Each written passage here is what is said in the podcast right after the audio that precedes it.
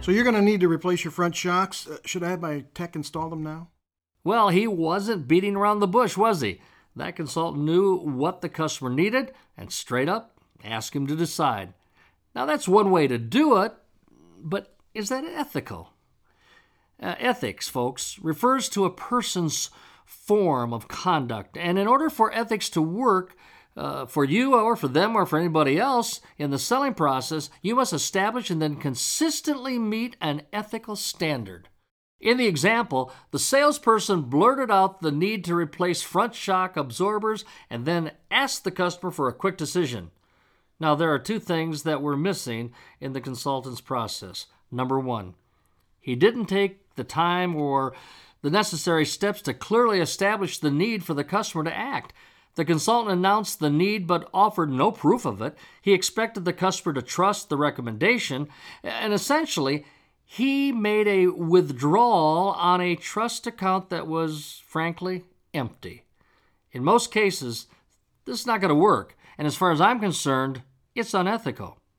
And then number two, the consultant failed to indicate how the customer's life or circumstances or experience would be made better by the choice to replace the shock absorbers. And here again, the consultant tried to make a withdrawal on an empty trust account. As you can see, both front shock absorbers are leaking hydraulic oil. Look at the trail of fluid right here from the top of the cylinder all the way down to the bottom. Now, we want the oil on the inside of the shock, not on the outside, as you see here. Now that's a real improvement. The consultant has added some show to his tell. He has taken the customer to the shock and has described and demonstrated the condition.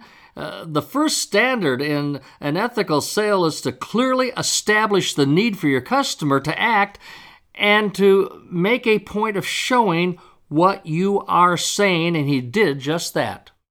Now, new shocks are going to help control the ride. You won't get the bounce you're getting now, and because you'll have better control over the vehicle, the tires are going to last longer. It'll be a lot safer to drive.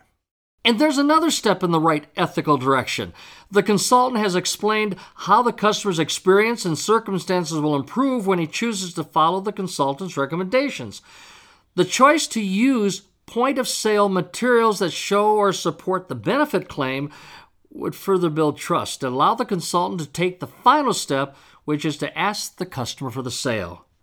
So, an ethical sales process starts with establishing the need.